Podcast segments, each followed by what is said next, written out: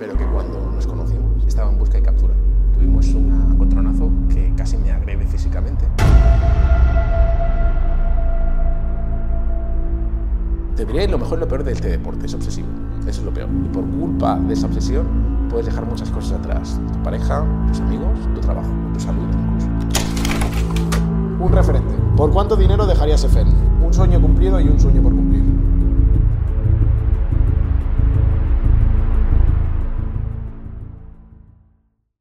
Bienvenidos y bienvenidas a un nuevo vídeo, bienvenidos y bienvenidas a una nueva sección, que realmente no es una nueva sección, ya que hace un tiempo ya hicimos un, podcast entre Jordi y, Carlos, eh, pero sí que queremos profesionalizar un poquito esta, esta, sección, queremos empezar a hacer un podcast con gente que, que tenga una misión parecida a lo, que, a lo que hacemos nosotros, que es inspirar a gente a que viva de su pasión, así que en general vendrá gente que esté relacionada con el mundo del fitness, pero si, si hay personas que, que, tienen esta misma visión, pues nos encantaría poder traerlas aquí.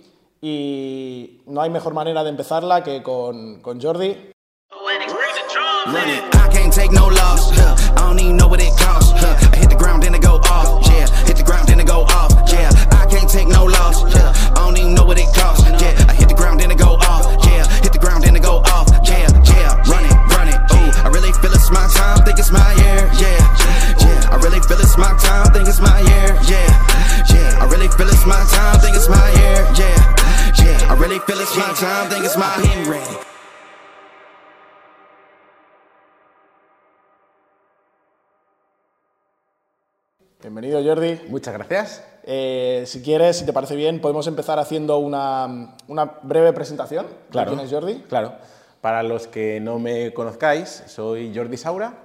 eh, tengo 46 años y los últimos 30 años he estado muy vinculado al tema del fitness. Tanto es así que ha acabado siendo mi profesión.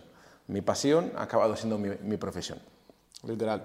Em, bueno, tú no sabes nada de lo que vamos a hablar. Ni puta idea. Eh, lo he preparado yo como he querido a mi gusto 100%. Bien. Además, no quería comentarte nada porque la idea es esa, pues tener ese toque de naturalidad, ¿no?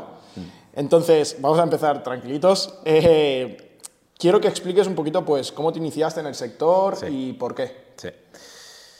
Eh, voy a ser lo más sincero posible, ya que tú vas así a saco. Exacto. Yo voy a eso, es, eso, es lo que, eso es lo que quiero, lo que no busco. Eh, Siempre había tenido admiración por los cuerpos fuertes, por los, los hombres fuertes, eh, desde que vi una serie que seguramente muchos sonará, que es Dragon Ball, Bola de Drag. Eh, cuando yo tenía 11, 12 años se emitió el primer capítulo en, en, Cataluña, que es, donde, que es donde vivo, y me quedé pillado desde el principio. Y claro, obviamente lo que sale en la serie no se puede hacer, tirar cameames y cosas de esas, ¿no? Pero sí que veías cómo los protagonistas a través del tiempo iban haciéndose más y más fuertes, iban adquiriendo poderes, pero sobre todo iban haciéndose más fuertes. Y eso, de en cierto modo, a mí me acabó, me acabó estimulando. Yo en la familia no he tenido a nadie que practicase musculación. De hecho, eh, durante los primeros años no lo tuve fácil. Hoy en día es un deporte mucho más, gracias a Dios, mucho más extendido, mucho más aceptado, pero cuando yo empecé había una cierta animadversión a la figura de la persona musculada. No se veía bien. No se veía bien. Se consideraba que una persona con poco capacidad intelectual, eh, busca broncas, metido en jaleos, o de gente de mal vivir. Y de hecho, en casa tuve, tuve problemas al principio. Eh, tanto es así que, pues para poder comer un poco más de proteína de lo normal, por ejemplo, tenía que esconder los huevos en la habitación. Sí, sí cosas de estas. No fue fácil. Pero me inspiró un poco eso, me inspiró un poco la, la, serie esta. Y, y, cuando tuve 16 años, eh, empecé a entrenar, imitando un poco ese tipo de entrenamientos locos, de muchas horas al día, sin saber muy bien lo que hacía. La verdad es que flipo eh, con la diferencia que hay de entonces a hoy, han pasado 30 años, entonces la única forma de informarse era a través de revistas y cursos por correspondencia muy antiguos y cosas así. Y hoy en día tenemos información por todos lados. Increíble, increíble. Coges el móvil, tienes redes sociales, tienes YouTube, tienes eh, cursos online, tienes mil opciones para informarte rápidamente. Y en aquella época todo lo que aprendí, al menos inicialmente, era ensayo-horror. Y, a lo mejor también de, ir a entrenar y ver otras personas que llevan más tiempo que tú, te van comentando qué cosas funcionan y qué no. Sí. Tuve la suerte eh, de a lo largo de los primeros años de conocer a, competidores. Eh, que bueno, en aquella época pues, funcionaba así, conocías a un competidor, alguien que estaba fuerte y tratabas de absorber todo lo que podías. Hoy en día eso quizá eh, a veces cuesta un poco más, ¿no? Hay mucha información, pero a veces también pues, pues cuesta ¿no? ese acercamiento. ¿no? En aquella época, pues bueno, yo tuve esa suerte de conocer dos o tres personas que me marcaron bastante de qué forma tenía que entrenar, de qué forma tenía que comer para poder mejorar. Creo que además antes como que había mucho más respeto por... Si tú eres una persona principiante en el gimnasio eh, y conoces a alguien que lleva más tiempo, le tienes más respeto. Correcto. Que hoy en día, ¿no? Hoy en día hay como mucha gente que lleva poco tiempo cuestionando a personas que llevan mucho tiempo. ¿no? Sí. Quizá es también efecto de que haya tanta información eh, disponible, ¿no? que una persona pues, que sin tener demasiada experiencia puede adquirir buena información igualmente y puede poner en duda pues, lo que hace una persona que tiene más experiencia. Yo siempre he sido de la opinión que el conocimiento viene de las dos cosas, de la parte teórica pero también de la parte práctica. Entonces, para mí una persona que solo ha leído pero no tiene experiencia, se me queda un poco coja del mismo modo que el que tiene mucha experiencia pero no ha leído nada, se queda un poco cojo. 100%. Entonces, eh, tú empiezas porque empiezas a ver Dragon Ball. Dragon Ball. Mm, no hay más motivos detrás. Es decir, claro, mucha gente empieza en el gimnasio por, eh, por gustarle más a, a, chicas, en el caso de los chicos, ¿no? Está claro, hay esa parte. Yo recuerdo que muchas veces eh, mientras me estaba entrenando o mientras me estaba preparando un poquillo pues, para ponerme fuerte y tal, pensaba, ya verás cuando me ponga fuerte cómo me van a admirar o cómo me van a aceptar en tal sitio. Yo creo que por eso hemos pasado muchos, ¿no? Pero es verdad que esa etapa mm, pasó y simplemente me enamoré del deporte, mm. de este deporte. Al final, a los que nos gusta de verdad, mm. eso acaba pasando un segundo plano, pero total. Totalmente. Total. Y de hecho es lo típico que sale el, típico meme, ¿no? De eh, ¿por qué empiezas en el gimnasio? Y, sale como plan para ligar más y lo único que consigues es la admiración de, otros, ¿no? De hecho llega un punto en el que ya incluso no es un físico que llame la atención, ¿no? Cuando sobresale ya de la media, a lo mejor más masa muscular de lo que a la gente le suele gustar y demás, como que ya no... La, en el caso, a mí me ha pasado que hay, que hay... O sea, la primera vez o sea, totalmente sincero. La primera vez que una chica me dijo, a mí así tan fuerte no me gusta, pensé, mierda, pero bien, ¿sabes? O sea, algo estoy haciendo bien para que se llegue a este punto, pero, pero me chocó, ¿no? La primera vez que dije, bueno, pues a lo mejor estoy... A lo mejor me... Ya me Ahora me lo estoy empezando a creer, ¿no? Que estoy fuerte. total, total. Entonces, eh, empiezas por, por, eso, te inspira un poquito Dragon Ball, también a lo mejor por, por, por, querer destacar un poco. Sí, es verdad, eh, eso que comentas de destacar es importante. Eh, he de reconocer que en mi adolescencia, antes de empezar a entrenar, me sentía un poco perdido. Es decir, no, mm. veía que no había nada en lo que yo encajaba y veía que no había nada en lo que fuera capaz de o destacar, o mejor dicho, de llegar hasta el final. Sí. Dejaba muchas cosas a medias. Y si algo me sirvió este deporte es para, primero, ver que podía hacer algo hasta, hasta las últimas consecuencias, lo cual te da un poquito de autoestima. Y mm, por otro lado, ver que había algo que no se me daba mal. Siempre hay gente que se le da mucho mejor, pero eh, no se me daba mal, porque enseguida mejoré fuerza respecto a otra gente que había empezado en el gimnasio en el mismo momento que yo enseguida se me notaba, era una persona con muy poquita grasa y pues un poquito de alguna vena, algún poquito más, pues se notaba un poco más. Entonces, verte que había algo que se te daba mejor que a tus amigos. ¿no? Mm. Yo siempre he dicho que em, lo que me dio el gimnasio, yo por suerte siempre he sido una persona que eh, si se ha propuesto algo, mm, casi todo hasta que no lo ha conseguido no ha parado. No soy una persona de dejar cosas a medias, pero sí que lo que el gimnasio me dio fue el... Eh, esa disciplina de decir, no tengo un horario, no tengo eh, que cumplir con nadie y cumplo porque yo quiero, ¿no? Mm. Eh, esa disciplina que creo que luego es aplicable al, resto de, cosas en la vida, ¿no? Entonces, ¿te inicias con, con qué edad te empiezas a entrenar? 16. ¿Con 16? 16. ¿Gimnasio de, en alguno de Barcelona? Sí, eh, en uno que se llama, ahora creo que es un DIR, porque DIR ha acabado absorbiendo a muchos gimnasios que había de barrio, era el Sportiu Rocafort, todavía me acuerdo. A ver, a decir verdad, yo empecé a entrenar antes de, apuntarme al gimnasio. Tenía un amiguete, que los dos estábamos muy flipados con Dragon Ball, y empezamos a hacer entrenos, pues eso, dragon balianos, ¿no? De Flexiones, ¿no? siete horas al día haciendo ejercicio y tal. Eh, en aquella época mm, yo veraneaba en, en, en Blanes, que es donde vivo actualmente, y tenía un, un kayak, una, un- que es pues, pues para hacer un poquito de remo y tal, y me podía pasar 6, 7 horas al día haciendo diferentes ejercicios pues, para los brazos, para las piernas. En aquella época yo pensaba que cuanto más entrenase, Más me, fuerte más fuerte me iba a poner. ¿no? Y cuando acabó ese verano, eh, que era, insisto, un verano increíble, yo lo tengo todavía grabado en la memoria después de 30 años, eh, no quería parar. ¿no? Y pensaba, bueno, ahora se me acaba la playa, se me acaban los entrenos en el mar, pero he notado algún pequeño cambio y quiero seguir. Entonces fue cuando, bueno, pues le- en aquella época yo no trabajaba y le pedí a mi padre si me podía apuntar al- a un gimnasio. Y la cuota que había en ese gimnasio era de que como máximo, si no pagabas la totalidad, podías ir día sí, día no. Ah, sí. Día sí, día no. Entonces, claro, para mí día sí, día no era el día que puedo ir, Hay que exprimirlo. hay que exprimirlo, ¿no? O sea, yo eso lo he visto en, en deportes de contacto, Mm. De que depende de la cuota que pagas vas unos días o otros, Exacto. pero no en gimnasios de musculación. Sí, yo Al tampoco lo he yo- visto yo más. no los conozco, ¿eh? No. Yo eso no lo he visto nunca más. Yo creo que es aquel- modelo de negocio ya a día de Ya, hoy. ya, Ya sí, se creo que no. fue. Además, la gente cada vez quiere entrenar más. Y... Era increíble. O sea, ese fue, ese fue tu inicio. Ese fue mi inicio. Porque yo tengo, tengo eh, la charla de hoy dividida como en tres etapas, Ajá. ¿vale? Creo que una es tu etapa de, eh, de atleta, competidor, Sí. Otra es tu etapa de preparador Sí. y otra es tu etapa de docente. Exacto. Sí, perfecto. Entonces, por eso quería empezar un poquito para saber cómo te iniciaste, a qué edad, el, el motivo, el por qué. Y pasamos, o sea, empiezas a, a entrenar, te empieza a gustar el sector. Sí, conocí a esas personas que un poco me, que eran competidores a su vez y que me enseñaron un poquito cómo, cómo eran las bases del, del entrenamiento de musculación y, la- y de la alimentación. Y fui iniciándome eh, junto con ellos y estuve eh, pues los primeros cuatro o cinco años construyendo una base muscular. Y luego decides competir Vale. con, Eh, ¿cuánto, ¿con cuántos años? tardé mucho en competir en serio.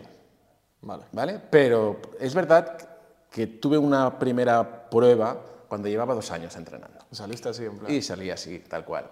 No, no es como ahora. Eh, quedé tercero, creo. Joder. Vale, a ver, si son cuatro o algo así, no, ¿eh? éramos 12 juniors, creo, una cosa así. Sí, pero era otra época. No es Ya. como ahora. Los juniors ahora salen. Ya, los juniors flipa, los juniors flipa, increíbles. hoy en día. Éramos chavales que simplemente se nos notaba que entrenábamos, pero salvo el primero, que sí que iba muy seco, se nota que había hecho la dieta muy bien, los demás íbamos, íbamos. El segundo, que quedó segundo delante de mí, fue un tal Julio Portet, que luego acabó, acabado siendo un culturista eh, muy reconocido en la IFBB. Eh, pero bueno, en aquella época eh, éramos todos pues, chavales de 18 años, 19 años, principiantes todos, principiantes todos. Y fue muy bonito, era, era un Open que se hacía en Lloret, Entonces, ¿qué tenías? ¿18? 18, 18. Pero recuerdo que lo que era la dieta de competición y eso yo no sabía lo que era. Porque el mismo día había estado comiendo, eh, no sé, guisantes con ternera, que había hecho mi madre. cosas así. Me acuerdo, ¿eh? Me acuerdo. El estofado, ¿no? Que te ha dicho tu madre. Toma, niño, me ha so- estofado. me ha sobrado un poco. Llévate a la competición esa que te va a ir bien. Sí, sí que había estado practicando las poses porque la persona que, que el, el culturista que me había eh, comentado que había este campeonato me había estado enseñando a posar y que de tinte se utilizaba un aceite muy raro entonces, ahora no me acuerdo, Melanex, Melanex, que según los que lleven años los acordarán, el Melanex era una base y tal, bueno, una, hist- Claro, una eh, historia. El, el preparador te apuntó, pero no te preparaba ti. No me preparaba. O sea, tú simplemente. Me dijo, hay un campeonato, ¿quieres ir? Sí. Entonces fuiste, competiste, quedaste tercero. Tercero, ¿Eso qué es, en Barcelona o en. En Lloret. En Lloret. Lloret, sí, era un Open que se hacía Open Dynamic. Todavía tengo, creo que tengo el cartel en casa todavía. Y la verdad es que flipé. Yo nunca había visto eh, tanta gente tan fuerte en un mismo sitio. Claro. Porque claro, los chavales juniors eran los juniors, pero luego habían los seniors, ya tíos de 80, 80 y pico kilos. Ahí no había control antidoping y había gente muy fuerte. Claro. Y, y me quedé impresionado. Digo, hostia, esto me gusta. Y bueno, eso fue esa prueba, pero me di cuenta enseguida pues, que no tenía la base suficiente para seguir ¿no? y que tenía que trabajar mucho más. Entonces, antes me has preguntado cuándo empecé a competir. Para mí, empecé a entre- a competir en serio en el año 2006, que yo ya tenía pues, unos 30 años pues, Hostia. prácticamente. O sea, pasa, pasa mucho tiempo. Mucho entre- tiempo. Yo ya me sentía quizá con un físico más o menos maduro a los 25, pero no competí, competí hasta casi los 30, 28, 29, una cosa así. Y desde esos 18 hasta los 30, mm, ¿sigues, haces dieta como tal? Em, ¿Tienes etapas de volumen, etapas de definición? ¿Vas haciendo...? Para mí eh, vivía en un permanente volumen. Vale. Lo que pasa, claro, hay que, ¿no? Que sí, hay que reconocer que cada uno tiene sus características. Tú, por ejemplo, eres una persona que tienes cierta facilidad para ganar peso, ¿no? Me, hago yo un permabulk y me pongo en 150 kilos midiendo unos 72. Me cago en la hostia. Sí, hombre, tienes mucha masa muscular y... y Eh, te- pero, y te pero luego fácil. también tiene su, su sus desventajas, ¿no? desventajas. O sea, perder grasa pues me cuesta, ¿no? Exacto. Y yo era un poco lo contrario. Yo tenía que comer mucho para aguantar el peso. Para coger tamaño y- Sí. De hecho, no pasé nunca de 98 kilos. Eso fue lo máximo que... Empecé kilos, con ¿eh? unos 68 y gané unos 30 kilos, más Son o menos. kilos. No son kilos, pero claro, no tampoco- yo digo si son, son- si son kilos, tío. son kilos, son 98 kilos. No está mal, no está mal. Nunca tomé nada, o sea que está bien. Pero, pero mm, insisto, me costaba, me costaba. Aparte, a partir de cierto peso me daba cuenta, incluso aunque llevara años, que ya no lo ganaba con calidad. Es decir, Ya. yo hasta los A mí- 93 o así, Sí. bien. Luego ya cada kilo que ganaba era un kilo mal ganado. A mí me ha pasado en estos últimos dos, dos años y medio, porque, o tres, porque el otro día estaba mirando y hace dos años ya llegué a pesar 90 kilos, que es más o menos lo que peso sí. ahora, pero cuando paso ya esa barrera de los 90 es cuando ya me empiezo a ver gordo, Sí, a ver sí. con más grasa, ¿sabes? Que tu aspecto actual con 90 no es el de 90 de hace dos No, años. no, pero- ya se nota esa... Sí, ya, ya se va perdiendo, eh, pues obviamente formas y demás, y a lo mejor también a nivel eh, psicológico te va afectando un poquito el no verte bien, ¿no? Sí. Quizá en, en esos años, aunque sí que iba entrenando, eh, hasta los 25 yo diría que fui como un tiro, pero a partir de ese momento es como que me relajé un poco. El no tener objetivos Ya. a corto o medio plazo, mm, Cuesta mucho. Por eso, por eso te digo que Eh. me, me sorprende que desde los 18 pases, o sea, pase- pasen dos años entrenando. Sí. Tienes la primera sí, experiencia, ¿te sí. gusta? ¿Me gusta? Y pasan a- 12 años, Claro, es que no era como ahora. Piensa que... que ahora tú es lo más sabes. accesible. O... Sí, yo creo que sí. En aquella época no se celebraban campeonatos eh, con control antidopaje, por ejemplo. Yo no, no me sentía preparado para competir con gente que usaba química. Nunca no tenía el tamaño adecuado para eso. Y pensaba, bueno, a lo mejor algún día. Y incluso renuncié a, pensar en competir porque ni siquiera sabía que había campeonatos naturales. Y en ese momento, ¿no se te pasa por la cabeza el decir, pues, voy a utilizar? no. Nu- nu- nunca, la verdad. O sea, ha te sido voy a ser algo que- sincero, nunca, nunca. Yo he comprado química, pero no para mí. Ya. Para, de- que, que de hecho, cuando se la compré, se la compré a este, a este culturista que, que me había apuntado al, al primer campeonato. Y digo, oye, que voy a comprar un, era Winstrol y no sé, una cosa así para... Es un delito, ¿eh? que se sepa, pero bueno, ha, ha prescrito, han pasado tantos años. Él vendía y, oye, mira, que hay un chico amigo mío que necesita, y él pensaba que era, que era yo, que no se lo quería decir. Claro, la Que típica no- de que tengo no un soy yo, amigo tengo un que amigo no. que... Pues sí, sí, no padromierda y se las dio el chaval, pero las tenía en casa y nunca pensé, voy a metérmelas, ¿no? Ya, ya. No, yo, yo, yo es algo que, o sea, se te pasa por la cabeza el decir, ¿cómo me pondría si tocase? Pero a- de ahí al punto de decir, ¿me lo planteo? No. Soy ¿sabes? realista. Es decir, si yo hubieras tenido una super genética, soy un Messi del culturismo, a lo mejor me lo hubiera planteado, porque digo, mira, puedo acabar viviendo de esto. Pero yo, mm, ni en mis mejores tiempos, no pasé de 80 kilos definido para 1,78. ¿Qué hubiera ganado? ¿7, 8 kilos más? ¿10 kilos más? Sí.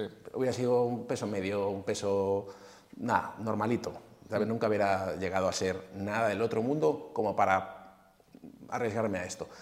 Más que el riesgo fisiológico de la química, al final es un fármaco.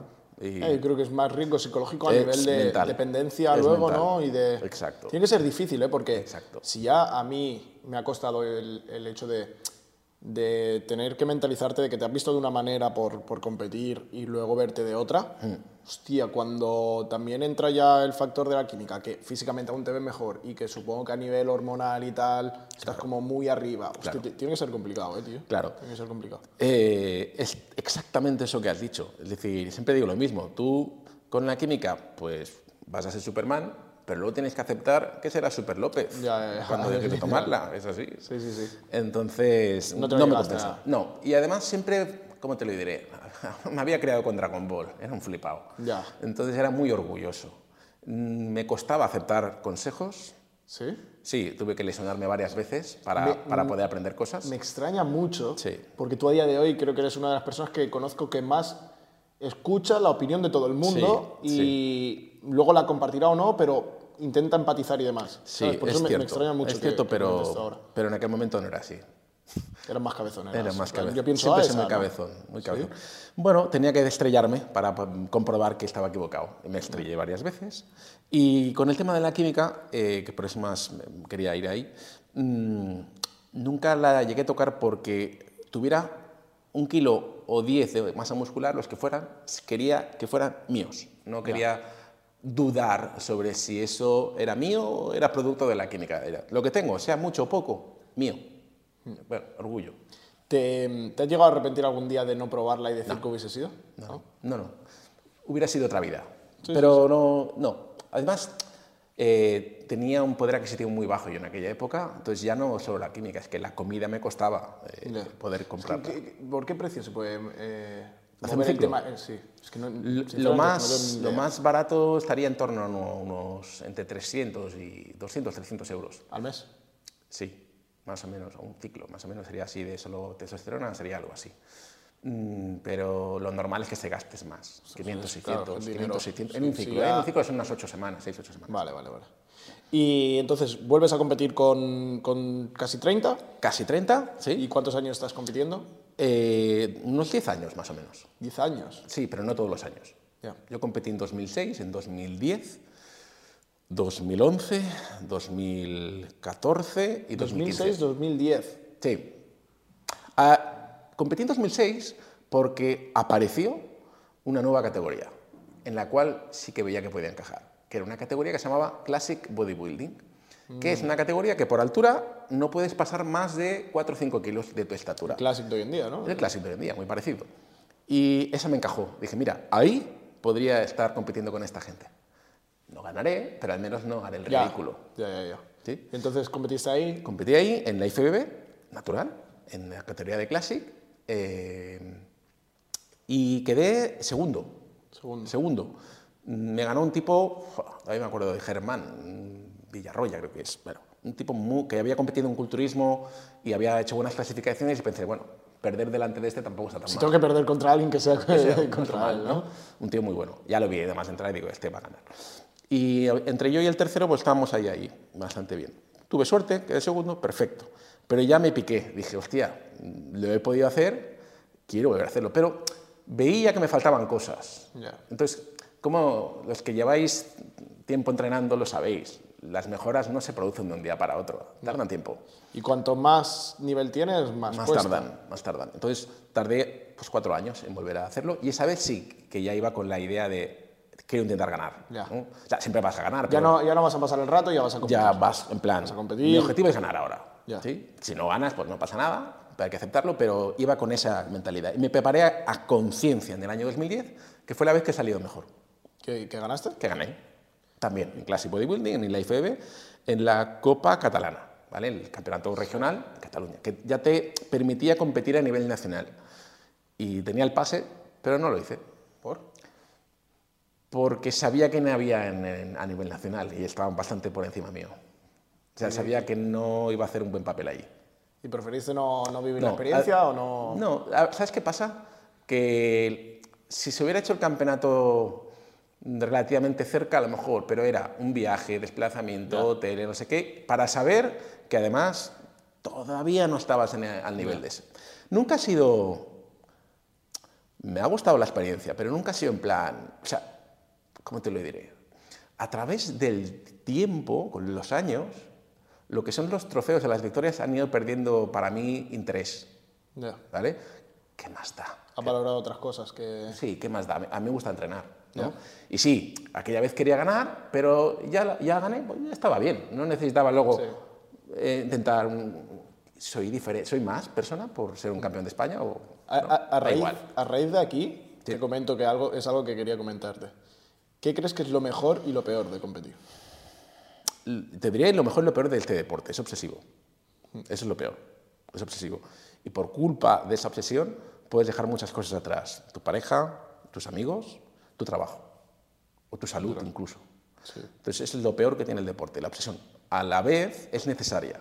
Sin ese punto de obsesión no vas a conseguir lo que, lo que vemos, esos niveles de extrema masa muscular, de, definición tan buena. Sí, es un, un, es un deporte extremo. Es un deporte Porque además es un deporte 24-7. 24-7. Lo que comes, cómo descansas, cómo entrenas, lo que te mueves, acabas controlándolo absolutamente todo. ¿no? Totalmente. ¿Y lo mejor? La disciplina. La disciplina, que te da aplicable a después a... Te diría la seguridad, que hay mucha gente que dirá, es una falsa seguridad. Bueno, pero es, está ahí. Ya, sí, sí, 100%. Esa sensación de salir a la calle y decir, puede caer un meteorito, ¿no? Es una chorrada, ¿eh? Pero pues, la sensación la tenemos. En, relación al tema este de la seguridad que te da este deporte, ¿no? De sentirte fuerte, de sentirte eh, que, tienes bueno, esas capacidades físicas que antes no tenías. Yo recuerdo que con, cuando llevaba ya un año entrenando, salía a la calle a las 3 de la madrugada, a las 4, a las 5, iba andando por cualquier barrio, por cualquier lado, y me sentía seguro. Ya. Me podía haber pasado cualquier cosa, pero la sensación la tenía, ¿no? Mm. Y bueno, pues esa sensación mola, no te lo voy a negar. Creo que es algo que esa sensación de seguridad también lo da mucho los deportes de contacto. Sí, totalmente. El, sentirte que te puedes defender. ¿no? Delante de alguna sí, cualquier problema, o... En culturismo, la verdad, yo no sé pelear. La, la, única vez que me he peleado, así un poco fuerte, me he dislocado el, hombro. pero, una de una. Una de una. Pero la sensación la he tenido. Pues, ¿alguna anécdota como competidor? Algo en concreto Em, algo que digas, guau, me acuerdo que me pasó esto en una competición, previo a una competición, post competición, que tengas así un poquito marcado. O que te chocara, algo que, ¿sabes? Bueno, quizá ahora ya no se vea tanto, pero me, me, chocó en aquella época la primera competición que fui, con 18 años, que mientras estabas calentando y tal, había gente tomando agua destilada, ¿no? Que ahora pues ya no se hace eso, ¿no? Tanto yo no lo veo ahora, pero en aquella época sí, yo pensaba, esto es agua para las planchas, porque se la beben. Es mi madre, yo se lo he visto a mi madre, ¿no? Sí, sí, mi madre la usa para la plancha, y esto para qué lo harán, ¿no? Es un agua pues desionizada, sin sales minerales y, tal, ¿no? porque antes se le tenía mucho miedo al sodio y toda la pesca. Se pensaba que tapaba y, bueno, a ver si te excedes. Y, pues, y ahora con lo que se juega, ¿eh? Con el tema del Y ahora se usa sal para cargar y tal, ¿no? Bueno, al final son, han cambiado un poco los, los, los tiempos eh, todo tiene su, su, momento de uso ¿no? adecuado. ¿Y a día de hoy tú descartarías 100% volver a competir? Hostia, vaya pregunta. Mm, tal y como tengo la cabeza ahora, sí. Sí. Si me cambia... Priorizas otras cosas. Sí, mi cuerpo ya no es el, mismo, yo tengo mis molestias, son pequeñas, pero están ahí. Es decir, yo puedo hacer vida normal, pero si empiezo a entrenar como debería de entrenar para recuperar la masa muscular que tenía anteriormente, me va a hacer daño. Ya. Ah, seguro. Bueno, pues dejamos esta etapa de competidor. Sí, sí, ¿vale? Pasamos a la etapa de preparador. Ahora, la, etapa de competidor la tienes tú ahora. Bueno, ya veremos. Eh, ahora mismo sabes que no estamos muy por la labor, pero no sabemos si... Eh, está ahí el potencial. Si planteamos cosas o no. Em, etapa de preparador. Sí. Eh, imagino que empiezas a, o sea, empiezas en el gimnasio, empiezas a competir tú. Sí. ¿Cuándo decides empezar a ser preparador o de qué manera? Eh, ¿Alguien te lo pide? Sí, em, claro, eh, a medida que vas compitiendo te va viendo gente. Yo en los últimos años competía en la Federación Catalana de Culturismo, que ahí sí que hay control antidopaje, y había ganado pues, desde Opens, eh, el Campeonato de Cataluña, incluso había competido a nivel, a nivel de mundial. Nunca había hecho nada, pero había competido. Pero quieras que no, pues la gente se va fijando. Dice, mira, este atleta sale bastantes veces, ha ganado algunas veces bien. Y también, como en aquella época, además de competir, también daba clases, pues tenía contacto con muchísimas personas. Yo a, cada año mm, conocía de 400 a 500 personas nuevas vinculadas al sector. O cuando, cuando, empiezas a ser preparador, ¿tú ya estás de docente? Yo ya estoy docente. Yo empecé, la primera vez que, que, empecé a llevar a personas a competir era el año 2011. 2011 la primera vez que sacas a alguien a competir. Sí, creo bueno, saqué un chaval un poco antes, pero así en plan, ya en serio, bien hecho, que salió bien, y dije, hostia, han salido bien. 2011. ¿Cuánta, cuánta gente eh, has sacado a competir? A competir. Unas 50 personas, más o menos. Unas 50 personas. Sí, no, no, creo que llegue, no creo que llegue, un poco menos, pero por ahí, por ahí. ¿Y qué es lo mejor y lo peor de ser preparador? Mm. Lo mejor es ver la ilusión de las personas cuando se están preparando, eh, ver cómo se sienten esos cambios, esa, joder, cuando ves que a alguien se le ocurra mucho y luego tiene una buena clasificación o, un- o simplemente un físico que ni siquiera él se esperaba o ella se esperaba que podían tener, ¿no? Esa sensación, ¿no? Ver cómo en otras personas se reproducen las mismas sensaciones que habías tenido tú 20 años atrás, ¿no? De, wow, esto mola mucho, ¿no? Eso es lo mejor. La parte que menos me gusta es que la cabeza juega muy malas pasadas cuando tienes un nivel gras- de graso bajo, ¿no? cuando tienes un nivel de, de grasa Tienes muy que bajo. aguantar muchas Tienes que aguantar muchas muchas. gilipolleces. Y que luego hay gente, El primero. luego hay gente muy desagradecida. Sí. Pero yo hace años que vivo sin esperar demasiado de nadie. Es decir, quien me llama para mi cumpleaños es un regalo, no es una obligación. Sí, te entiendo. Gracias. Quien me da las gracias después de competir y que yo le haya ayudado, para mí es un regalo, no es obligación. Si yo me lo, me lo tomo como una obligación que tiene, me voy a decepcionar mil veces. Claro, además, eh, creo que para que fuese una obligación, tienes que cobrar mucho para que esté eh, recompensado. O sea, Mm, quiero decir, Sí, totalmente. eh, yo que me dedico también a, a llevar a gente, si tuviese que llevar a gente a competir, si quisiese que eso estuviese recompensado económicamente, tendría que cobrar mucho más de lo que cobro a día de hoy. Entonces, creo que eh, pocos preparadores creo que cobran lo que se merecen, ¿sabes? Mm, totalmente. Creo que se tendría que cobrar mucho más, sinceramente, porque tienes que estar aguantando muchas cosas. Sí, sí, Por sí. eso yo, es una de las cosas que me echa bastante para atrás, eh, de, de- de compe- de llevar a gente a competir, porque yo me pongo la piel del, del- del competidor y yo cuando estaba para competir em, tenía unas ciertas necesidades que yo sé que como preparador a día de hoy no podría cubrirle. Un tiempo, una atención, una dedicación que yo a día de hoy no haría. Es algo que eso me, me echaría bastante para atrás. Y resultados así que hayas tenido, has, has tenido alguien que haya ganado a lo mejor un- Sí. europeos o... Sí. Ah, recuerdo a Rubén, que ganó, ganó un mundial en, naturales, ¿eh? Mm, peso pesado. Y también. Rubén, sí, no lo creo que lo conozcas. Pero bueno, es un, no, compitió después ya en IFBB. No sé qué, ya no le llevaba yo ahí, le llevaba Esteban. No sé qué, cómo clasificó allí, pero en naturales es que cuando viene la. A ver, he tenido algunos resultados buenos, pero no es solamente producto de mí, sino que son atletas que Ya, cuando que vienen te- a verte dices, wow, vaya, Ya. es un diamante.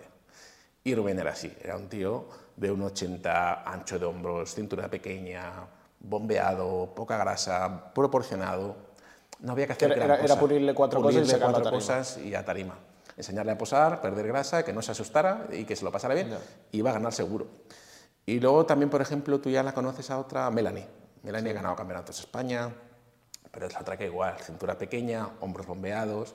Yo ahí, la figura mía simplemente es la de, la de no cagarla ¿eh? y ayudar a que tengan confianza, que estén con el puntito y ya está. Pero yo no me considero, sinceramente, no me considero un preparador o un buen preparador, porque hay muchos aspectos que a mí se me escapan de una preparación y hay veces que no sé por qué el cuerpo le ha pasado esto o aquello. Pero pienso que también algo, o sea, algo que llama mucho la atención hoy en día son como eh, metodologías muy eh, diferentes a lo que se viene haciendo y demás. Y tú eres una persona mucho más conservadora, ¿no? Sí. Por ejemplo, yo cuando fui a competir vi como que yo sabía que mucha gente estaba haciendo A y nosotros estábamos haciendo B, mucho más conservador. Sí. Pero creo que eso también tiene buenos resultados. Sí, y, ¿No? y yo fui muy conservador en tu caso. Eh, Erais tres chicos y los tres eras principiantes. Sí. Era vuestra primera experiencia y yo recordaba cómo había sido mi primera experiencia y quería que la vuestra fuera buena. Y aunque a todos nos gusta ganar, mi principal objetivo con vosotros no era que ganarais. Si lo ganabais, estaba genial, vamos a intentarlo, pero sobre todo que tuvierais una buena experiencia. Y no quería que por alguna decisión arriesgada Ya. empeorase todo el trabajo Claro. que habíais hecho durante meses. Sí, yo, creo que puede ser una de las peores experiencias la primera vez verte a una semana o dos semanas de competir de una manera, llegar, hacer un protocolo así un poco de esto, cagarla y, y salir peor, ¿no? Claro. Tiene que ser, tiene Tiene que que ser duro, muy- y más siendo la primera. Claro, una cosa es cuando ya has competido varias veces, Que dices, pues sabes qué puede pasar, eres más tomo un riesgo consciente. y ya está. ¿no? Sí, sí, sí. Pero con vosotros no quería arriesgarme. Y, Y bueno, fue muy bien. estoy- sí, sí, estoy sí, y lo disfrutamos, yo creo que lo- lo, Exacto. disfrutamos Yo me fui muchísimo. con muy buen sabor de Sí, boca. mucho. Eh, ¿Volverás a sacar a gente? ¿Tienes pensado Tengo alguna chica ahora. sí. Mm, Insisto, yo no me considero un preparador. eh, lo hago cuando alguien me lo pide y considero que, que- que puede hacerlo y, y le pone ganas, porque me gusta. O sea, yo me sigue gustando el deporte, pero no me considero que, que- que mi trabajo principal sea de preparador. Ya. Yo llevo a personas a que mejoren su composición corporal, pierdan grasa, ganen masa muscular, eh, pero son personas normales generalmente. De hecho, conmigo lo hiciste como un favor, realmente. Básicamente. Es, un favor lo que, lo que me hiciste. Y no me considero preparador por lo que tú dices, porque entiendo que para hacer el trabajo de preparador eh, es muchas horas, mucha dedicación y no, está, no cobro lo que debería para ello. Ya. Y no quiero cobrarlo, o sea, no quiero a un chaval con, que, con toda la del mundo tener que decir, "Oye, mira, que estos son 300 euros al mes. Entonces, pues, Sí, pero creo, creo que tú también tienes otras cosas, ¿no? Como al final eh, el papel del preparador también hay que val- valorar como su capacidad de empatizar con la persona, su atención a nivel de tranquilizarla cuando está nerviosa. su- no sé, yo esas cosas las valoré mucho más después de competir que en el momento de la preparación, ¿no? O sea, a lo mejor te puede venir alguien que sepa más de, de entrenamiento, o sepa más de nutrición, o sepa más de una puesta a punto, o sepa más de lo que, de lo que sea, pero el tener una persona que es la que te da seguridad, tranquilidad y demás, creo que es un, un- o sea, no tiene nada que ver con tus conocimientos en entrenamiento. Sí, sí. Si yo tengo una persona que es eh, la persona que mejor dietas prepara, mejor puesta a punto, mejores entrenos, todo perfecto, pero es una persona con la que tengo mala comunicación, de la que, la que no me da seguridad, posiblemente acabe dejando ese plan, porque por mucho que sea perfecto, no me, no me va a generar confianza para, para seguirlo, ¿no? Y en ese momento es esencial la confianza. 100%. Por eso, por eso yo como que te lo, te lo dije un día, eh, que hay muchas cosas que valoré mucho más ah, después. A ¿sabes? posteriori. Sí. Mm. Y... Pues gracias. 100%. ¿Tienes alguna anécdota como competidor que digas? Como preparador. Sí, ah, eso, como, preparador. preparador. Sí. A ver, tengo varias, pero hay una que me hizo mucha gracia. De los primeros años que llevaba, eh, un chaval, Tony, que era un terremoto, o sea, un tío como muy nervioso. Y la primera vez que competía, pues le sentó mal la carga, se puso, se puso malo y se cagaba encima. O sea, tenía diarrea Diarrea. y estábamos antes de calentar al baño. Eh, antes de ir al, sitio, al baño, varias veces, ¿no? Y estaba el tío, eh, pues, muy, muy mal, muy mal. Pero, como con la diarrea, el 90 y pico por cien de la mierda es agua, agua. Pues se iba deshidratando eh, como si, tuviera- como si se estuviera tomando diurético, pero sin tomarlo. Y se quedó Se quedó seco, seco como la mojama. Y bueno, ¿Y, y, y por qué la carga? O sea, quiero decir, ¿estuvo cargando con alimentos que no había estado comiendo? Sí, alguna cosa de la que pusimos no le fue muy bien. No recuerdo exactamente, te mentiría si te digo qué alimento, pero creo que eh, estaba acostumbrado a una serie de alimentos y salimos un poquito de lo habitual, que es algo que no debemos hacer, pero claro, era mi primera vez como preparador, Sí, sí, sí. mi segunda vez y en- No, en- con él me equivoqué. Pero, pero salió bien. Salió bien, salió bien. No se cagó en tarima y sacó- salió de, seco. De carambola, pero salió bien. No, no ganó, pero bueno, se le veía muy bien. Pero es que, claro, aquella vez saqueamos, sacamos a cinco o seis personas y todos salieron bien. Hubo un par que salieron muy bien y que ganaron su categoría. Sí, sí. Eso va como va. Sí. Y luego pasamos a la, a la etapa de docente. Sí. ¿Cuándo empiezas? Yo empecé eh, como docente en el año 2009. 2009. ¿Tú acabas eh, de... ¿Tú estudias la carrera de nutrición? Sí, eh, acabé la carrera de nutrición en el año 2005. 2005, de- y de 2005 a 2009 te dedicas a... Buah, esta es otra. Mi, mi falta de autoconfianza en mí mismo ha hecho que yo no me dedicara al tema del fitness hasta, hasta casi los 30 años. Del 2005 al 2009 yo era entrenador personal, pero es que antes del 2005 yo había hecho mil trabajos diferentes Ya. de vigilante de seguridad, de portero de discoteca, de, en la obra, mil cosas. Nunca me atrevía de, de de enfrentarme un poco con mis miedos y, y tratar de luchar por aquello que me gustaba. ¿eh? Pensé, pensaba que este era un sector que era difícil de desarrollarte, que a lo mejor no sabía lo suficiente, que mm, enseguida se darían cuenta de que no soy una persona lo bastante comprometida. Todos los miedos nos autosaboteamos constantemente. Yo pienso que para, para ser profesor, Sí. ponerte delante de una clase, tienes que tener mucha confianza. Hice un porque cambio, tú, porque tú hice puedes saber mucho, Sí. pero otra cosa es saber transmitirlo y saber hacer, y saber hacer que la otra persona lo entienda. Yo- ¿Qué, yo qué- pasa ahí? O, o, ¿Sabes? Reconozco que hubo un cambio de chip muy importante en mi vida. No te puedo decir que fuera un momento ¿Algo en concreto, concreto? pero sí que fueron pequeños pasos que me fueron eh, dando esa confianza que no tenía. O sea, de trabajar de un trabajo que no tenía ninguna responsabilidad a ver que lo podía hacer y ir tomando esas pequeñas decisiones de, venga, va, voy a intentar esto, voy a intentar aquello. Y eso fue cerca de los 20 y pico, 30 años, de los 25 años para arriba, fue cuando empecé a adquirir poco a poco seguridad hasta llegar al punto de decir, oye, si me ofrecen de dar una clase, ¿te atreves? Me atrevo. ¿Sí? Y eso fue el año 2008-2009. A, a, lo mejor esa época, 2009 o 2010, es como tu punto álgido de, de decir eh, vuelvo a competir porque me veo capaz de ser competitivo. Exacto, eh, exacto. todo va un poco ligado. Me veo con capacidad de ser profesor. Estás en un punto en el que a lo mejor has ganado esa confianza en ti mismo, ¿no? Y... Es como que cuando rompes algunos límites, en ese momento que ya los has roto dices, ahora quiero ver hasta dónde puedo llegar. Literal. Yo, yo, yo tengo varias cosas marcadas en mi vida que digo como en plan, si he conseguido esto, ahora sé que lo otro lo voy a conseguir, ¿no? el, eh, creo que el hecho de vivir en el extranjero mm. fue algo que me dio eh, mucha seguridad en el sentido de que yo estoy aquí en España, vivo bien, em, me voy a, a, Australia una temporada y te ves en la otra punta del mundo con barrera del idioma porque yo me fui sin, sin saber inglés, te ves eh, repartiendo para Uber Eats en bici a las 10 de la noche, cuando tú en España vives en casa de tus padres, cobrando bien de dinero, tal, no sé qué.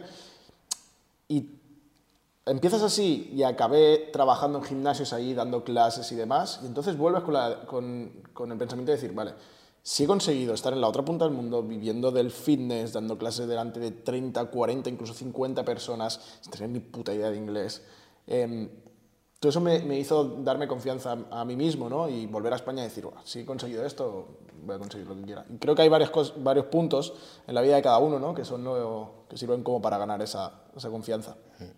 ¿Qué crees que es eh, lo mejor y lo peor de ser profesor?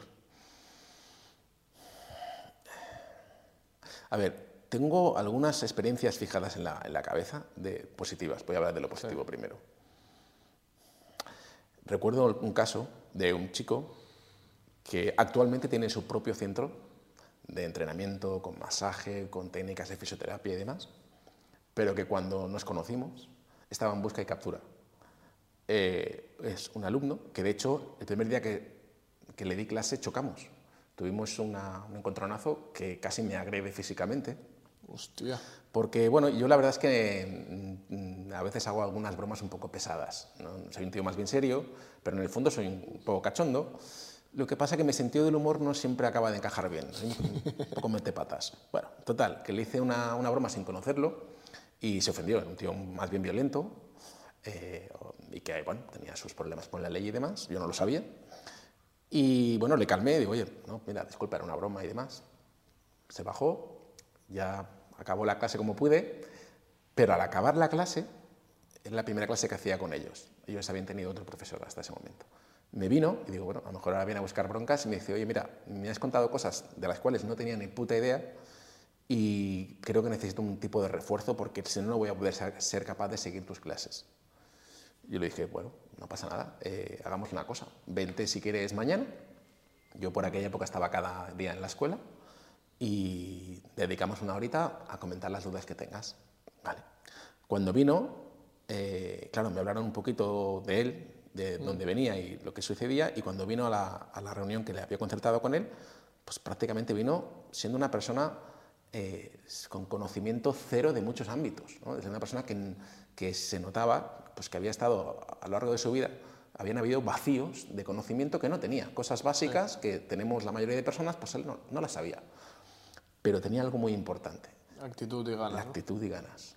Es una persona que se había dado cuenta de que como iba en la vida no iba bien y que tenía que hacer algo. Que quería cambiar. Quería cambiar. Y dije, pues aquí está mi mano. Y entonces no fue una vez, sino que fueron muchos días que fue viniendo a, a esa hora pues, a hacer tutorías. Yo siempre cuando hacía esas tutorías, para asegurarme de que merecía la pena hacerlas, les ponía deberes a las personas que venían. Claro. Y él los hacía todos, religiosamente bien, bien documentado. Entonces yo con personas que, que, que realmente se lo toman en serio, yo me dedico, porque merece la pena. Y claro, ese chico vi cómo pasó de ser una persona en busca de captura a tener su propio centro, a tener su propio negocio. O sea, Eso es mayor satisfacción para mí, es imposible tenerla. Acertaste 100% en ver una, que era una persona con actitud y, y ganas de, de, hacer algo y de cambiar. Claro, a veces no te va a salir, pero cuando tú ves que esa persona tiene ese potencial, joder, Ahí es donde realmente reside, la- para mí, el valor de mi vida Ya. es en poder ayudar a otras personas. ¿Cuánto he influenciado positivamente a esta persona de pasar de ser X a... a- Exacto. Eh, eh, lo ha hecho él, Sí, por sí, supuesto. sí. Yo no me quiero Pero tú has ayudado mérito, en el proceso Pero yo y- lo que he podido. Pues, ostras, a mí eso es lo que le da sentido a mi trabajo y a mi vida. ¿Y lo peor?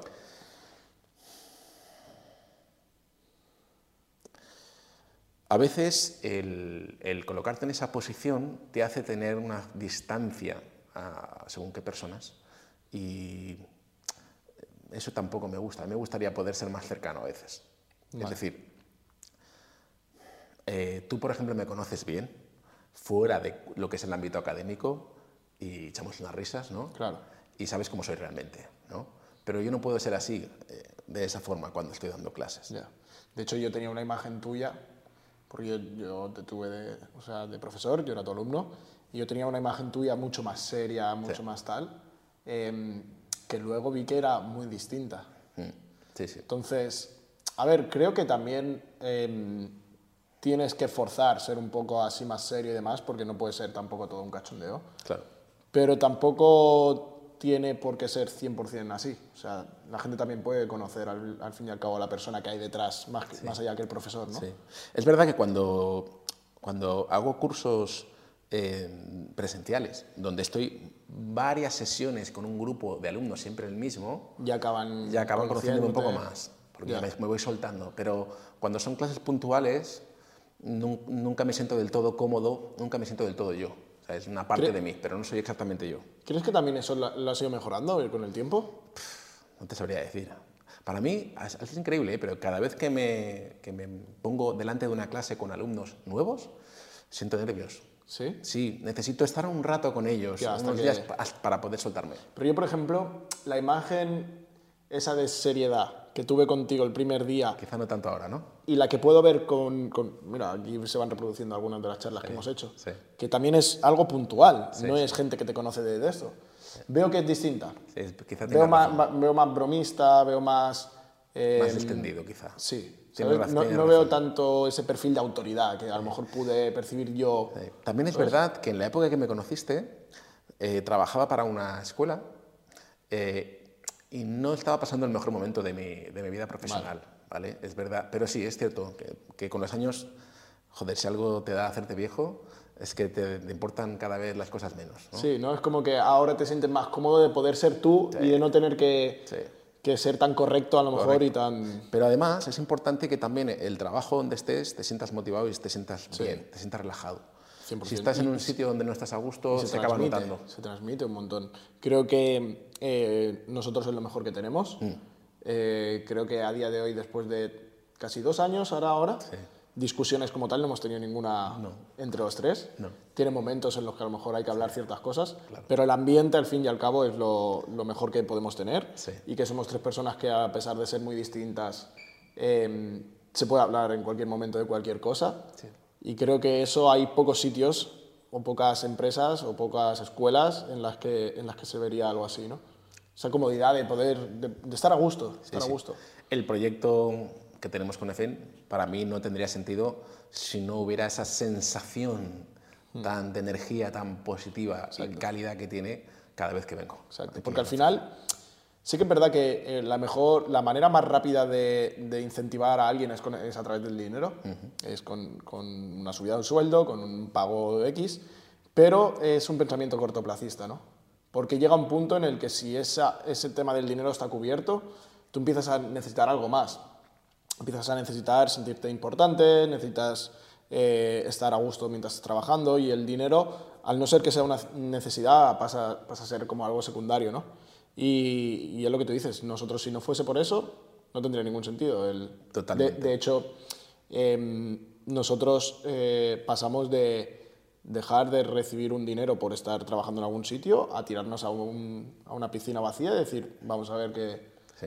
vamos Sí. a ver qué se cuece. Y aún y así han pasado dos años y nunca me he arrepentido de esa decisión. Aparte de, dejando al lado la parte económica, eh, pero la parte de, de sentir que otra vez tienes ilusión por estar formando a personas, joder, Sí. no Al final dices, el dinero, pues El dinero va y viene, ya lo buscaré Da de otro sitio, da igual. Sí. Además, somos tres personas que no, no somos ostentosas, no, necesi- no necesitamos lujos para vivir, entonces que nos dejen entrenar, algo Sí, que nos sí. guste y que no nos toquen mucho los huevos y ya está. Creo que fue la mejor decisión posible, ¿no? Sí, sí.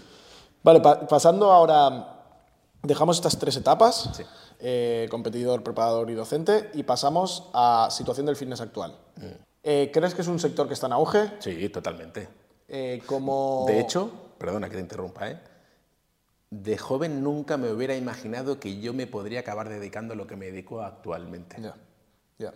¿Pero crees que está en auge en todos los sentidos? Me refiero a eh, nivel usuario Mm. de gimnasio, nivel eh, gente que se quiere dedicar a- al- al fitness, eh, nivel competitivo. Vale. ¿Crees que está en auge en todo?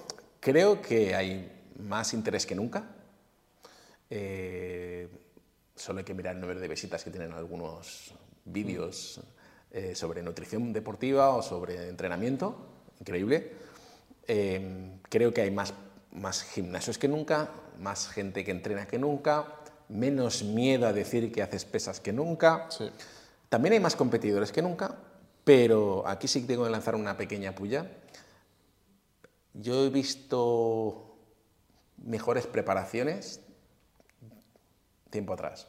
Sí. Sí, en este país mismo, en España, ah, te podría mencionar a 25 o 30 atletas con un nivel tan alto eh, que tenían entonces que no se me ocurren muchos que ahora les ganarán de los actuales. Porque quizá quien competía antes era gente que amaba mucho más. Exacto, exacto. Ahora es como más. Joder, sin ir más lejos, yo he competido sin a lo mejor ser un amante 100% puro del culturismo. Exacto. Antes a lo mejor quien competía sentía más ese amor hacia el Claro, culturismo. lo tenía todo en contra. Ya. La gente lo tenía todo Exacto, en contra. exacto. Entonces antes había un culturista en ese barrio. En cambio ahora está de moda competir. Exacto. Antes era el raro y ahora, eh, Exacto. ahora estás de moda, ¿no? Si Esa persona que competía en los 90 o en los 80 era un tío totalmente enfocado. Ya. Mm, Haría lo que hiciera falta para salir al 100% y salían a veces, pues eh, a lo mejor los conocimientos no eran los mejores, pero le daban todo. Hmm. Entonces, claro, con preparaciones que tú aparentemente dirías, mira, esto es un error o esto es sencillo o lo que sea, funcionaba. Sí, sí. Pues lo- se lo, lo daban todo. Yo, yo creo que eh, es un sector que está 100% en auge. Creo que va de la mano del hecho de que las redes sociales son lo, que, lo principal a día de hoy y en las redes sociales hay un canon de belleza y un canon de un físico y por lo tanto todo lo que esté relacionado con, el, con la estética en general creo que está en auge Sí. y creo que va a seguir estándolo. Y Sí. fuera del fitness, por ejemplo, la medicina estética o algo así, creo que son negocios que, que están muy en auge. Creo que está en auge también el hecho de gente que se quiera dedicar a este sector y creo que, que hay hueco para, para gente que se quiere dedicar a esto. Hay mucha gente que, que piensa, es que ya hay mucha gente dedicándose a eso, pero es que cada vez hay más gente también como usuario Exacto. y cada vez la habrá más. Y ya no solo más gente que, como usuario, sino gente usuaria que se plantea tener a alguien que le asesore. Obvio. Que antes no era más raro, ¿no? Yo voy a mi dietista, ¿qué es eso? Voy a mi preparador, ¿eso qué es? Ahora todo el mundo lo puede entender. Sí. ¿eh? Yo creo que tenemos más trabajo que nunca. Hmm. Más trabajo que nunca. Así que el que se quiere dedicar a esto, Tiene, tiene hueco. tiene hueco. Pasando de, hablando de, de la situación del fitness actual, eh, hay ciertos nombres o ciertos temas que quiero tratar. Vale. Vamos a intentar tratarlos tampoco sin, extendernos mucho. Ok. Eh, hay, hay varios nombres que, que quiero comentar. Eh, por ejemplo, Ángel Calderón. Mm. El español que ha llegado más alto en el Olimpia. ¿Crees que tiene la repercusión que se merece? Es que eh, el culturismo, culturismo de competición, alto profesional, sigue siendo minoritario. ¿vale? 100%. Sigue siendo un deporte minoritario, no es fútbol, ni lo va a ser nunca. Eh, luego, la repercusión, como tú dices, es un mix de entre lo notorio que seas en las redes Sí. y las clasificaciones que hagas. Él como clasificación es un 10, pero en redes pues no se pronuncia tanto y me parece muy bien. Yo Sí, soy sí, un poco como él, pero luego es normal que no tenga el tirón de otros. Que, que- es que, pero creo que nosotros mismos en España no somos conscientes de lo que, que tenemos un top 2 Del mundo. del Olimpia. sí. O sea, creo, que- creo que, que- que no valoramos lo que, Sí, sí. lo que es, ¿no? Y, y, bueno, costará, costará, creo, volver a ver algo así. Mm. Creo que hay una ola ahora de gente eh, que, viene, que viene muy fuerte. Eh, quiero comentar algunos nombres de gente que a día de hoy pues, tienen, tienen bastante repercusión dentro del sector. Sí. Eh, Pradeis mismo. Increíble también, un potencial brutal. Yo la verdad es que no, al, al principio de verlo no pensaba que fuera a mutar como ha mutado tanto en los últimos tiempos, increíble. Solo hay que ver cómo entrenas, es un animal. Lo veo, lo veo increíble. Muy bien. A todos los niveles, lo que está consiguiendo. Él es un, de, un 10 en redes, ¿no? Sí, sí. Y en Olimpia pues puede llegar a estar ahí. Y será un 9 o un 10. La, la, cuestión es que creo que está marcando un antes y un después, porque creo que ha roto eh, límites que tenía el fitness culturismo yendo a sitios como pues, la resistencia y demás, creo que, que está acercando el, el, fitness y el culturismo al público general. Sí. Creo que ha generado una oleada de gente joven interesada por el, por el sector y creo, sinceramente, que al ritmo que va solo le, solo le augura éxitos, sí. porque es una persona que eh, yo lo conocí el, el verano pasado y mi sensación fue, qué buen tío y además cómo se le ocurra. Sí. Tanto él como su pareja, mi sensación fue decir, vaya ritmo de locos de lo que trabajan y como, sinceramente pensé, hostia, esto llegará a un punto en el que bajará, ¿no? Porque es, es, es que Sí, sí. trabajan muchísimo, pero cada vez han ido a más, a más, a más, a más. Y será normal eh, que en algún momento baje un poco, a- no sé, sería lo normal, pero es que yo sinceramente ya no hay eh, algo que pueda predecir, porque, por ejemplo, a mí me hubieses dicho el verano pasado ese, este año va a clasificar para la Olimpia, y yo te hubiese dicho, no creo, o sea, es su primer año como pro, tal. Veo cómo va mutando y digo, es que yo ya no, no, o sea, no, no te puedo, No, no puedo predecir nada, porque lo que está consiguiendo ya no es a nivel eh, atleta, a nivel eh, influencer, a nivel incluso empresarial. Sí, sí. Vas a un gimnasio y ves a todo, el mundo, con con, su ropa. sí. A, mí, a mí me parece admirable, me parece, creo que... Acuérdate de la experiencia aquella, ¿no? aquella anécdota de qué pasó cuando se hizo pro, ¿no? Eh, la cola que había afuera, no se había visto en años, pero es que además, después de ganar el campeonato, se fueron a editar el vídeo Sí, sí, sí, y volvieron otra vez loco, para estar con la gente que había venido a verle. Eso ya te define mucho la persona. y, y yo ahí quiero también hacer inciso de lo importante que es su pareja ahí también. Mm. Marta, mm, que también la conocí el, el verano pasado, pensé, qué tía más currante. O sea, el nivel de curro que, que- que conlleva el, el contenido en redes sociales que suben, eh, ella también es, es nutricionista y trabaja también llevando a gente, pensé, o sea, al fin y al cabo hacen un tándem perfecto. eh, que creo que, que poca gente estaría dispuesta a trabajar tanto como ellos. O sea, mucha gente lo admira y demás, pero poca gente sería capaz de sacrificar lo que ellos sacrifican y de trabajar lo que ellos trabajan. Sí, sí. Entonces, yo sinceramente, eh, después de conocerlo a él personalmente y demás, eh, fue de un día, literalmente un día, pero me transmitió muy buena vibra y pensé, ojalá eh, se lleve lo, lo- lo Sí, que sí, se llega a lo más alto. Y, y creo que lo Tiene el, potencial lo tiene, y- sí. es- están demostrando que trabajan para ello, solo falta tiempo y que no pase nada, mm, digamos, negativo en su vida. Pero si no, yo no veo nada que me haga pensar que no podía llegar a, a estar arriba. ¿Por qué no? Otro nombre eh, que quiero comentar también es el de Mauro, que acaba de, de clasificar para Olimpia. Mauro, ha fue, sido alumno. fue alumno tuyo en, en, en ANEF. En ANEF, sí, sí. Eh, él hizo nutrición o entrenador Sí, personal, ¿no? Alguno sí. de los dos. Sí, sí. De hecho, bueno, fue más alumno de Miguel Ángel Ah. eh, también, pero, pero sí, sí. Y bueno, fue alumno de la escuela, en definitiva. Hmm. Y la verdad es que tampoco esperaba nunca eh, que llegara Tan al nivel que tiene actualmente y que le ha dado merecidamente el último campeonato pro y el pase directo al, al Olimpia. Increíble. Sí, yo, yo yo también, eh, siendo totalmente honesto, eh, por joder, pues quien, con- quien ha visto a Mauro hace 10 años eh, ha visto que no es una persona pues que genéticamente sea una persona que fuese a ganar fácilmente mucha masa muscular y demás, y lo que ha conseguido a base de ser un soldado y trabajar año tras año sin fallo, eh, es, es aún pues, más de, de admirar y de, y de- y de reconocerle el trabajo bien hecho. ¿no? Aquí hay un den- denominador común de tanto Calderón, Sí, sí. es el trabajo, el trabajo, el trabajo. Luego, obviamente, hay quien tiene eh, un potencial por encima de otros, hay quien tiene eh, pues, eh, mejor eh, asesoramiento detrás. eh, obviamente no vamos a, a negar el tema de la química, pues también habrá quien lo justifique por ahí, pero todos tienen trabajo, trabajo, trabajo, trabajo. 100%. La cabeza Yo- como hay que tenerla. A partir de ahí el resto. Yo me alegro mucho y tío, todo eh, que sea español, que nos esté representando por ahí, tío, a, mí me parece increíble. Sí, sí. Otro que mm, Y hacía creo- muchos años que no teníamos algo así. Exacto. Teníamos exacto. la época de Paco Bautista, pero estamos hablando del año 2000, 2002. Pero pasaban muchos años que no teníamos tantos atletas de nivel que están para estar ahí, Hmm. entre los mejores. Otro que creo que tarde o temprano también representará a España en, en el Olimpia es es Jorge David, por, por su mentalidad, por su, por su filosofía de trabajo, ¿no? por, su, por su físico también, que, que le acompaña muchísimo.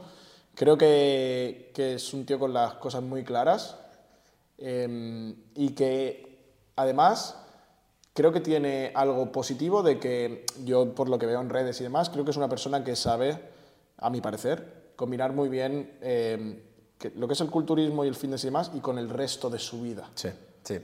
¿Sabes? Sí, sí. O sea, que no todo, es, no todo está aquí, sino que sabe muy bien eh, que, que cuando tiene que centrarse aquí, está centrado aquí, cuando tiene que centrarse aquí, está centrado aquí, negocios, su vida eh, y demás.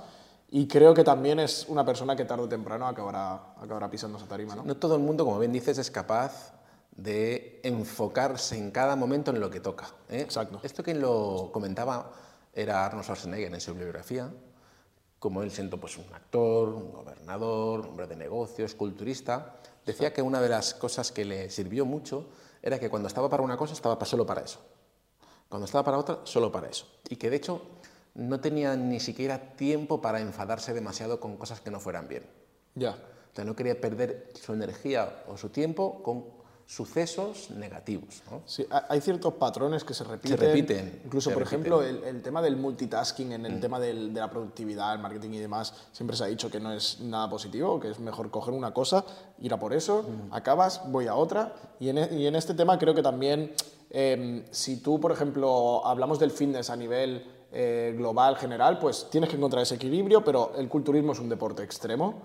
Y si tú quieres eh, salir 100% en una tarima, durante una época vas a tener que estar 100%, 100% en eso. Correcto. Luego también hay dos nombres que, me, que quiero que hablemos, Vale. porque creo que este año se va a dar una batalla muy bonita dentro del culturismo natural. Eh, una persona, es un, hombre al que le tenemos un gran Sergio. cariño, que es Sergio Blanco. Sergio. Blanco es una persona que, Sí, sí. que es, que es un 10 Imposible no quererle. es un 10 como, como persona.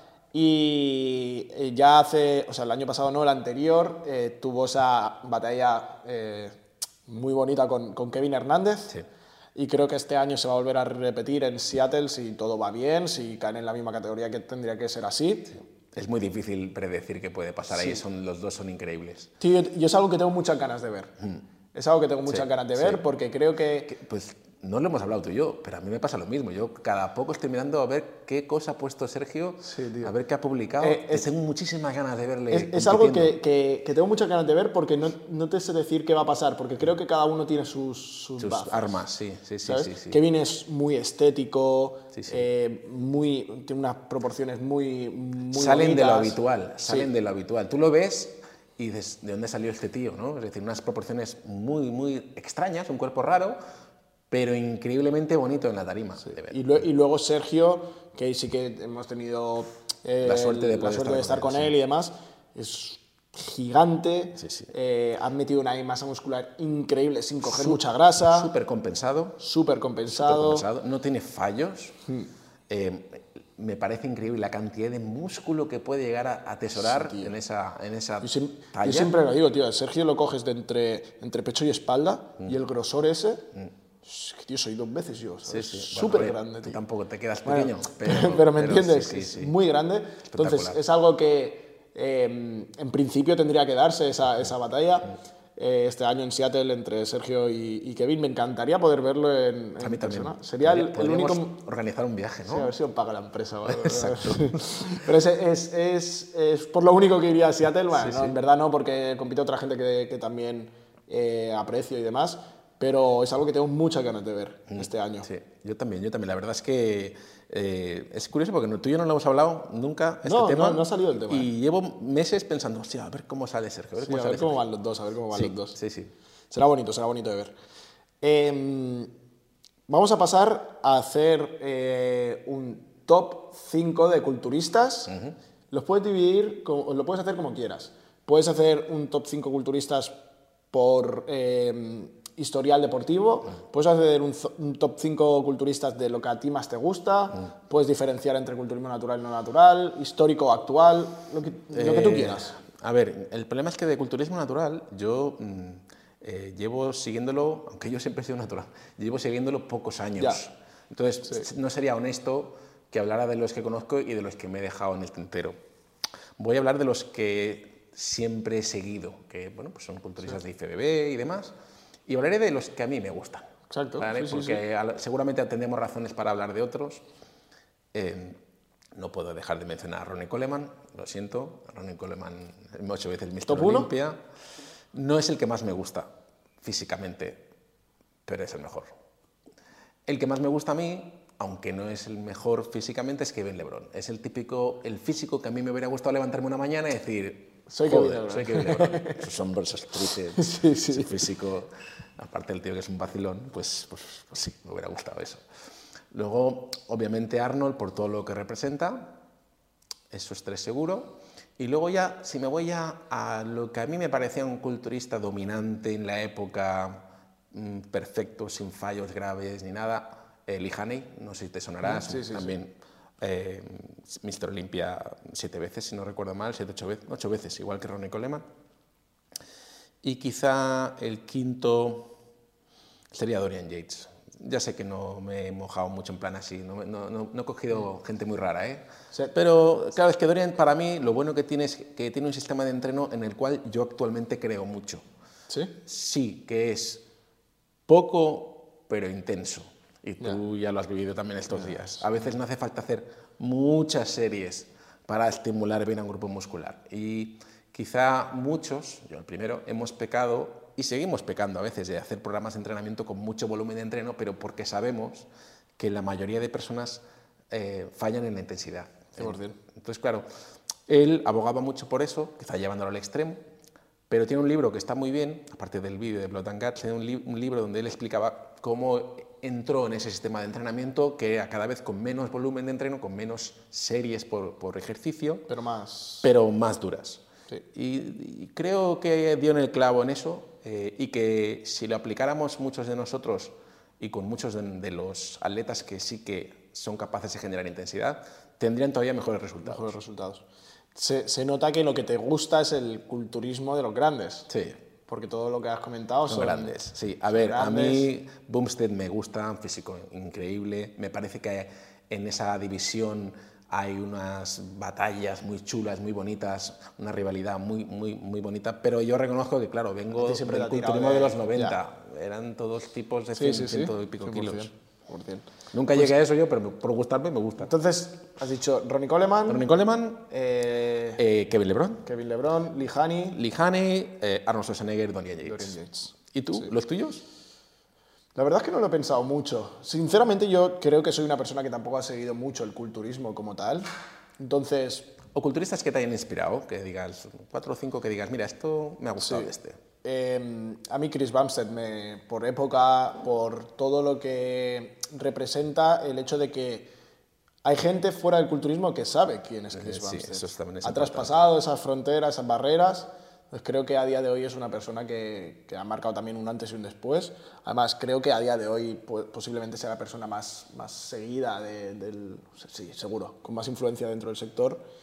Eh, luego, obviamente, eh, yo la época de Phil Heath y demás llegué a tocarla poquito, pero, fue el primero a lo mejor que me, que me impactó, ¿no? Fue a lo mejor cuando me empecé a interesar mm, más por el tema del culturismo y vi a Phil Heath, fue el primero como que, que dije, eh, Phil, wow. Heath, Phil Heath, cuando está en forma, Sí. es seguramente el segundo mejor culturista que ha habido nunca. O sea, las cosas increíble. como son, increíble. Eh, Arnold también por todo lo que ha significado. Creo que todos hemos visto la, el Pumping Iron, ¿no? Y, y- y obviamente es el, el padre de todo. Sí. Eh, ¿Quién más te podría decir? ¿No? Llevas tres importantes, Bumstead, Heath, Arnold. Sí, y además son como de... Épocas diferentes. Épocas di- diferentes. A lo ¿no? mejor algún 212 que te haya gustado. Mucho. Eh, admiro, por ejemplo, mucho lo que ha hecho Derek Lansford. Hostia, sí, Derek. ¿no? El, el ganar el 2-12, pasar a, a un Open y quedar segundo. Increíble. Y además, eh, lo que te transmite él, ¿no? Sí. Bien. Parece, bien. parece un tío muy muy bien. Bueno, Eh, hizo un vídeo ahora con Pradis, Pradis salió ahora sí, cerrando sí, con sí. él y, Y- se veía y lo he visto, lo he visto. Y bien. se, y se veía. Y se ve un tío súper agradable, ¿no? Pero no lo metería en ese top 5. No Todavía no, todavía no. No es una persona que a mí. O sea, te estoy hablando de gente que a lo mejor haya significado algo Vale, en, vale. en- en mi vida. Creo que una persona que también como que significó una etapa en mi vida fue Jeremy Buendía. Ah, con sí, su sí, reinado sí, en Men's Physique. A pesar de que el Men's no es algo que a mí me haya interesado mucho, pero Pero qué físico, ¿eh? Buen día. sí. Cuando yo, fue de de los que tienes que estar mirándolo todo el rato. Sí, es que estoy haciendo este top 5 como momentos que yo tengo marcados. Claro, ¿no? claro. Y yo ver el. No te sabría decir qué año porque soy malísimo para eso. Eh, pero un año que salió con el bañador azul, eh, Sí, me acuerdo. amplitud, me acuerdo, hasta el me gemelo se le veía como un Que pico que del una- gemelo. Hay una foto puesto de lado así que es y- típica. ¿eh? Y de ver eso y decir, ¡wow! Sí, sí. ¡Qué locura!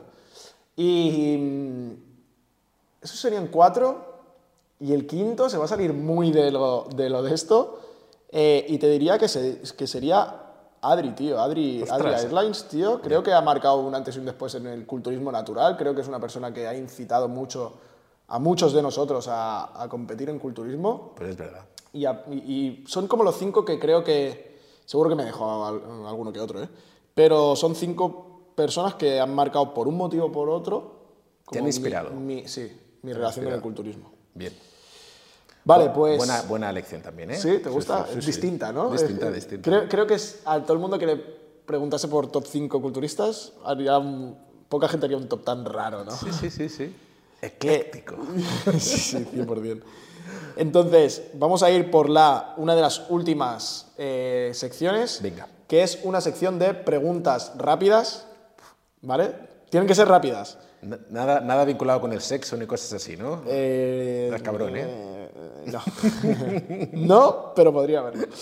Eh, son preguntas rápidas, después si quieres podemos profundizar en, en algún tema, pero de primera la respuesta tiene que ser Venga. rápida. Vamos a verlo. ¿Por cuánto dinero dejarías EFEN?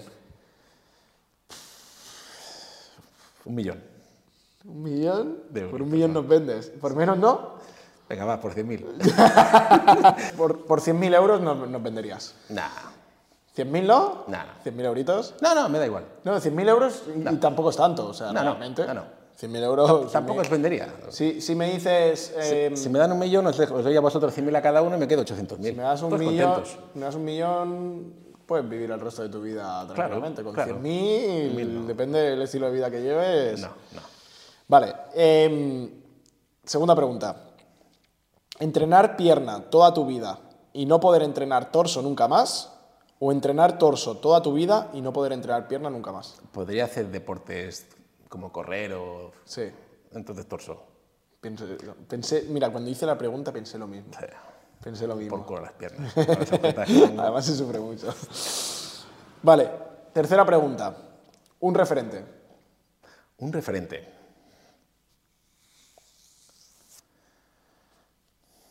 Hostia, me has pillado. A ver, en, en el deporte, Esteban Amat es mi- la persona que más me ha enseñado. Pero en la vida, de cada persona saco algo. No me puedo quedar con una sola persona. De ti saco algo. De Carlos saco algo. De mi padre saco algo. Pero una sola persona, no. Si es el deporte, Esteban. Vale. Y ahora una pregunta que no tenía, pero que, que se me ha ocurrido ahora. Sí. Si pudieras conocer a una persona en persona, Sí. ¿a quién sería? ¿Puede estar muerta o viva? Se Puede ser una persona histórica.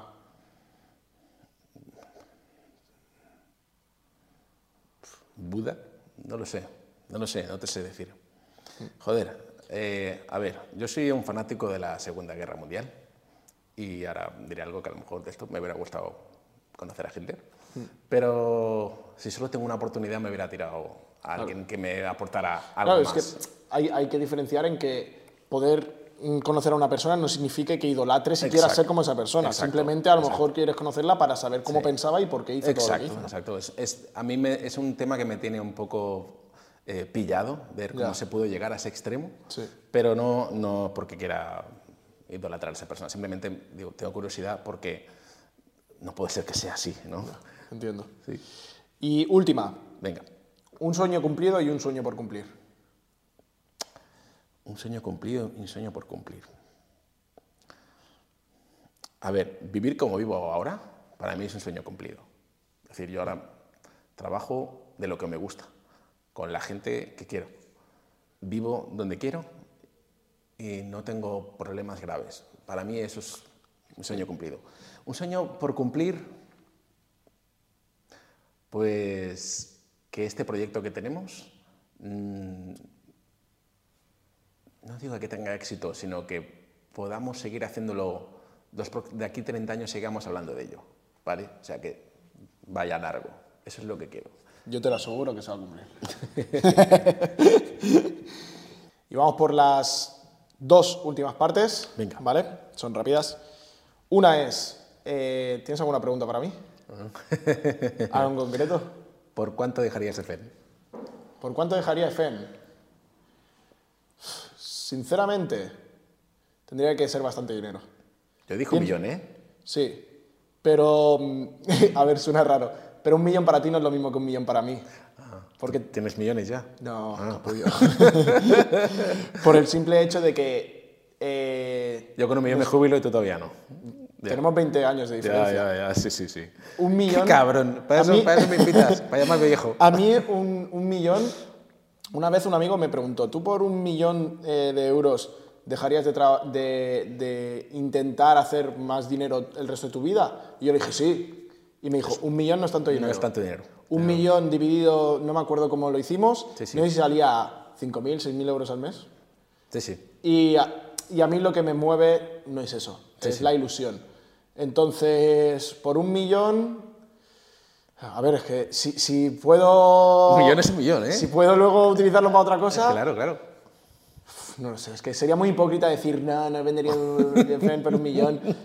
Por un millón en efectivo en cash ahí delante, encima de la mesa y a ver qué, a ver qué haces, trinco, ¿no? Tú. No lo sé, no lo sé. Por, por 100.000 euros, por ejemplo, es algo que tengo clarísimo que no. tampoco. Eh, empezaría a plantearme algo, a lo mejor a partir de medio millón o algo así. Bien, más o menos estamos ahí, ahí ¿eh? por eso. También depende mucho de las condiciones, es decir, si luego puedo probar, hacer otras cosas y tal. Pero más o menos. Y luego, último, y con esto acabamos. Em, recomendación del siguiente invitado. ¿A quién te gustaría ver aquí? ¿Quién crees que puede encajar? Eh, tendría que ser alguien que haya pasado por, por alguna situación un poco especial, ¿no? y, pero vinculado con el deporte. Sí. Yo ya hablé de, Melanie. ¿Mm? Creo que en su caso podría ser interesante. Traer a Melanie. ¿Mm? Pues mira, Melanie, estás invitada a venir aquí un día y a que hablemos, a que hablemos un poquito. Yo, toda, toda persona que creo que pueda ir un poquito alineada con, con, lo que queremos transmitir con este podcast, que al fin y al cabo es traer a gente que tengan algo que contar y que vaya de la mano de nuestra misión, que es inspirar a gente a vivir de, de su pasión, creo que puede ser algo muy interesante y a pesar de que sé que el grosso de esto va a ser eh, relacionado con el fitness, eh, me encantaría poder traer personas de, de todo tipo de, de sectores sería o que hayan vivido ciertas experiencias, sería muy interesante. Entonces, ojalá la gente nos recomendase eh, a quién le gustaría ver por aquí. Eh, sé que es algo que mm, es un proyecto que va a costar que arranque y demás, pero, pero tengo mucha ilusión de que esto funcione. También eh, lo que buscamos con todo esto es que conozcan quién hay detrás de esa formación, ya sean los alumnos, incluso gente que nos siga simplemente por redes sociales, que vean eh, quiénes hay detrás y que, y que podamos eh, aportar algo positivo. ¿no? Y es que es, es, importante lo que comentas, porque al final, hoy en día, los conocimientos técnicos están ahí. Sí, pero la experiencia de vida que te pueden aportar las personas, eso es lo realmente por lo que merece la pena escuchar algo.